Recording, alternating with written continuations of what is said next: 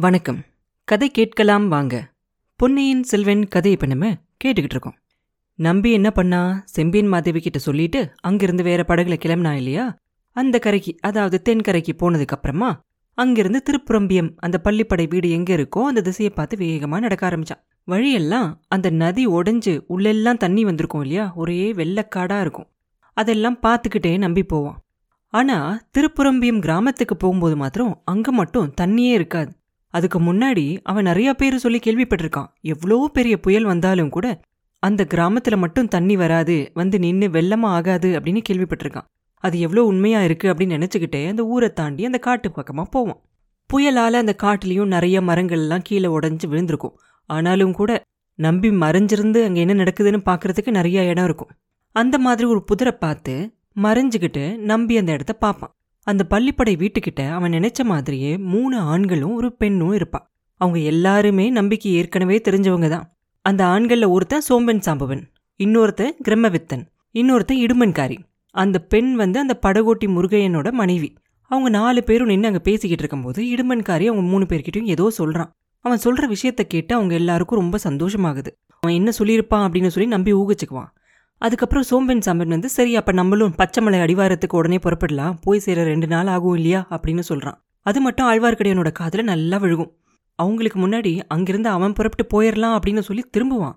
திரும்பும்போது அவனோட மார்புக்கு நேரா ஒரு சின்ன கத்தியை பார்த்து ஒரு நிமிஷம் பயந்து போயிடுவான் அதை பிடிச்சிருந்த கை பூங்குழலியோட கை அப்படின்னு தெரிஞ்சுக்குவான். அதுக்கப்புறம் பயம் போயிடும் ரெண்டு பேரும் ஒருத்தர் ஒருத்தர் பார்த்து லேசா சிரிச்சுக்குவாங்க. ஜாடையாக ரெண்டு பேரும் பேசிக்குவாங்க. சத்தம் போட மாட்டாங்க. ஏன்னா இவங்க சத்தம் போட்டாங்கன்னா இவங்க ரெண்டு பேரும் இங்கே ஒளிஞ்சிருக்காங்க அப்படிங்கிறது அவங்க எல்லாருக்கும் தெரிஞ்சிடும் இல்லையா? அதனால ரெண்டு பேரும் அமைதியாக இருப்பாங்க. அந்த சதிகாரர்கள்லாம் அங்கேருந்து அங்கிருந்து போனதுக்கு அப்புறமா ஆழ்வார்க்கடியான் பூங்குழலி கிட்ட கேட்பான். பூங்குழலி தஞ்சாவூர்ல இருந்து நீ எப்படி இங்கே வந்த? எதுக்காக வந்த? அப்படின்னு கேட்பான். அப்போ பூங்குழலி சொல்லுவா நான் பழி வாங்குறதுக்காக வந்திருக்கேன் அப்படின்னு. என்ன பழி? எதுக்காக? அப்படின்னு கேட்பான் ஆழ்வார்க்கடியான். அதுக்கு அவள் சொல்லுவா இவங்களில் ஒருத்தன் என் அத்தையை கொண்டுட்டு ஓடி வந்துட்டான். அவனை விடாம பின்னாடி தொடர்ந்து இந்த இடத்துக்கு வந்து அவனை பிடிச்சேன். இங்க இன்னும் மூணு பேர் அவனுக்கு முன்னாடியே வந்திருந்தாங்க. அதுலயும் என் அண்ணிய அவங்களோட பார்த்ததும் எனக்கு ஆச்சரியமா போயிருச்சு. அதுக்குள்ள நீ வேற இங்க வந்துட்ட. இப்ப என்ன செய்யலாம்? நீ எனக்கு உதவி செய்யறதா இருந்தா இவங்கள விடாம தொடர்ந்து போய் என் அத்தைய கொன்னவனை கொன்னுட்டு வர அப்படின்னு சொல்லுவா. அப்ப நம்பி சொல்லுவான் ஐயோ பாவம். உன் அத்தை அப்படின்னா அந்த ஊமை ராணி மந்தாகினி தானே. அவளை எதுக்காக இவங்கள ஒருத்தன் கொன்னா? அப்படின்னு கேட்பா அப்ப பூங்குழலி சொல்வா அத்தைய கொல்லணும் அப்படின்னு நினைச்சு அவன் கொல்லல. சக்கரவர்த்திய கொல்ல நினைச்சு அவர் மேல எரிஞ்ச வேலை என் அத்தை தாங்கிக்கிட்டாங்க அப்படின்னு சொல்லுவா. நம்பி சொல்லுவான் ஓஹோ அப்படியா? ஊமை ராணி அவங்க உயிரை கொடுத்து சக்கரவர்த்தியை காப்பாத்தினாங்களா? இதெல்லாம் எப்படி நடந்துச்சு? கொஞ்சம் விவரமா சொல்லு கேட்கலாம்? அப்படிமா அப்ப பூங்குழலி சொல்லுவா இதெல்லாம் விவரமா சொல்லிக்கிட்டு இருக்கிறதுக்கு இதுதானா நேரம்? அவங்க தப்பிச்சு போயிட போறாங்க வா போகலாம் அப்படிம்பா. நம்பி சொல்லுவான் பூங்குழலி அவங்க போற இடம் எனக்கு தெரியும். எதுக்காக யாரை பார்க்கறதுக்காக போறாங்க அப்படின்னு கூட நான் ஊகிச்சிட்டேன். வழியில அவங்கள தடை செய்யாம இருக்கிறது தான் நல்லது. அவங்க போற இடத்துக்கு நம்மளும் போகலாம். அங்க நான் தெரிஞ்சுக்க வேண்டிய விஷயத்த தெரிஞ்சுக்கிட்டதுக்கு அப்புறமா நீ உன் பழிய முடிச்சுக்கலாம் அப்படின்னு சொல்லுவான் நம்பி. அப்படின்னா வா புறப்படலாம். போகும்போதே தஞ்சாவூர்ல நடந்ததெல்லாம் நான் உனக்கு விவரமா சொல்றேன் அப்படின்னு சொல்லி பூங்குழலி கூப்பிடுவா ரெண்டு பேரும் உடனே அங்கிருந்து கிளம்புவாங்க. அந்த கொள்ளிடத்தை மறுபடியும் படகு மூலமா கடந்து அந்த கரைக்கு போவாங்க. அதுக்கப்புறம் மூணு நாள் ராத்திரி பகலா பிரயாணம் செய்வாங்க. பச்சைமலையோட அடிவாரத்துக்கு போய் சேருவாங்க. அந்த அடிவாரத்துல காடு ரொம்ப அடர்த்தியா இருக்கும். அதனால அவங்க தேடி வந்தவங்க எங்கே இருப்பாங்க அப்படின்னு அவங்களால கண்டுபிடிக்க முடியாது. இவ்வளோ கஷ்டப்பட்டு பிரயாணம் செஞ்சு இங்கே வந்து வீணா போயிருமோ அப்படின்னு ரெண்டு பேரோட மனசுக்குமே ஒரே யோசனையா இருக்கும். திடீர்னு ஆந்தையோட குரல் ஒன்று கேட்கும் பதிலுக்கு இன்னொரு குரல் அதே மாதிரி கேட்கும் ஆழ்வார்க்கடியானுக்கு ஒரே சந்தோஷமாயிரும். பூங்குழலி கிட்ட பேசாமல் அவன் பின்னாடி வர சொல்லி சொல்லிட்டு ஆந்த குரல் எங்கே கேட்டுச்சோ அந்த இடத்த பார்த்து ரெண்டு பேரும் போவாங்க. பார்த்தா அங்க கொஞ்சம் இடைவெளி இருக்கும். அதில் ஏழு எட்டு பேர் ஏற்கனவே இருப்பாங்க. அங்கே நெருப்பெல்லாம் மூட்டி சமையல்லாம் செஞ்சுக்கிட்டு இருப்பாங்க. மற்றவங்க எல்லாம் பேசிக்கிட்டு இருப்பாங்க.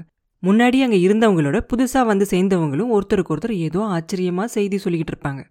முன்னாடி அங்கே இருந்தவங்களில் ரவிதாசனும் ஒருத்தன். அவன் என்ன செய்வான்? அப்போ புதுசாக அங்கே வராங்க இல்லையா? அவங்களுக்கு கொஞ்சம் தூரத்தில் இருந்த ஒரு மலை குகையை சுட்டி காட்டி ஏதோ சொல்லுவான். இதை ஆழ்வார்க்கடியான் கவனிச்சிருவான். மெதுவான குரலில் பூங்குழலிக்கிட்ட சொல்லுவான் நான் தேடி வந்தவங்க அந்த குகைக்குள்ளே தான் இருக்கணும். நான் மெல்ல குகைக்குள்ளே நுழைஞ்சு பார்க்குறேன் இவங்களில் யாராவது குகையை நெருங்கி வந்தாங்க அப்படின்னா நீ எனக்கு ஒரு குரல் கொடு அப்படிம்பா. பூங்குழலி சொல்லுவா அந்த கத்துற மாதிரிலாம் என்னால் கத்த முடியாது. குயில் கூவுற மாதிரி வேணால் கூவுறேன் அப்படிம்பா. சரின்னு சொல்லிட்டு ஆழ்வார்க்கடியானும் அந்த குகையை பார்த்து போவான். அந்த மலை குகைக்குள்ள காற்றும் வெளிச்சமும் நுழையிற அளவுக்கு ஒரு பெரிய ஓட்டை இருக்கும். அதனால உள்ள வெளிச்சம் நல்லா வந்துக்கிட்டு இருக்கும். அந்த வெளிச்சத்துல ஆழ்வார்க்கடியான் ஒரு ஆச்சரியமான காட்சியை பார்ப்பான். பெரிய பழுவேட்டரையர் காலாமுக சாமியார மாதிரி புலித்தோல் போட்டுக்கிட்டு இருப்பார். அவர் பக்கத்துல மண்டை ஓட்டு மாலை ஒன்று கிடக்கும். அவர் உடம்புல இருந்து ரத்தம் நிறைய போயிருக்கணும் அப்படிங்கிறது அவர் முகம் வெளுத்திருக்கிறத பார்த்தாலே அவனுக்கு தெரியும். தரையில படுத்திருந்தவர் அப்பதான் அவருக்கு சுயநினைவு வந்து எந்திரிச்சு உட்கார முயற்சி செஞ்சிறாரு அப்படின்னு அவனுக்கு தோணும். ஏதோ பயங்கரமான கனவு உலகத்திலிருந்து அப்பதான் முழிக்கிறார் மாதிரி தெரியும். அவரோட கண்ணெல்லாம் அப்படியே திரு திருன்னு முழிக்கும். அவர் பக்கத்துல நந்தினி இருப்பா. அவ அப்ப நகையெல்லாம் போடாம அலங்காரம்லாம் செய்யாம தலைவரி கோலமா உட்கார்ந்திருப்பா. ஆனாலும் அவளோட அழகு முன்னாடி விட பல மடங்கு அதிகமா இருக்கும். ரொம்ப அன்பான குரல்ல ஐயா இந்த கஞ்சியை குடிங்க அப்படின்னு சொல்லிக்கிட்டு ஒரு மண் பாத்திரத்துல கஞ்சியை எடுத்து அவர்கிட்ட நீட்டுவா.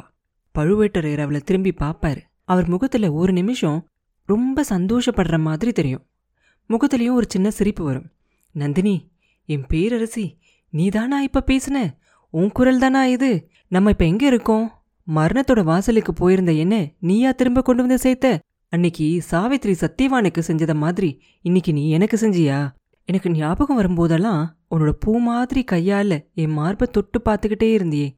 அப்படின்னு எனக்கு தோணுச்சு. அது உண்மையா? மூணு வருஷமா என்னை தொடமாட்டேன் அப்படின்னு சொன்னவ கடைசியா மனசிறங்கிட்டியா? எங்க? குடு கஞ்சியை குடு. உன் கையால கஞ்சி கொடுத்தா அதுவே எனக்கு தேவாமிரதமா இருக்கும் அப்படிம்பாரு. இப்படி சொல்லிக்கிட்டே நந்தினி கையில இருந்து அந்த மண் பாத்திரத்தை வாங்கிக்குவாரு. வாங்கினவரு திடீர்னு அவளை வெறிச்சு பார்க்க ஆரம்பிச்சிருவாரு. அடியோட மாறிப்போன பயங்கரமான குரல்ல அடி பாதகி ராட்சசி நீதானா? என்ன தொடுறதுக்கு உனக்கு எவ்வளோ தைரியம்? என் நெஞ்சில கத்தியால குத்த பாத்தியா? அப்போ நான் முழிச்சுக்கிட்டேனா? இந்த பாத்திரத்துல இருக்கிறது உண்மையிலேயே கஞ்சிதானா? இல்ல என்னை கொல்றதுக்காக விஷமா? உன் கையால கொடுக்கறது தேவாமிரதமா இருந்தாலும் அது எனக்கு விஷம்தான் அப்படின்னு சொல்லிக்கிட்டே அந்த மண் பாத்திரத்தை வீசி எறிவாரு. அது தடால்னு போய் அந்த குகை சுவர் மேலே மோதி சுக்கு நூறா செதறி விழுந்துரும். அப்புறம் என்ன நடந்துச்சு? அப்படிங்கறத அடுத்த பதிவில் பார்ப்போம் மீண்டும் உங்களை அடுத்த பதிவில் சந்திக்கும் வரை உங்களிடமிருந்து விடைபெறுவது உண்ணாமலை பாபு. நன்றி.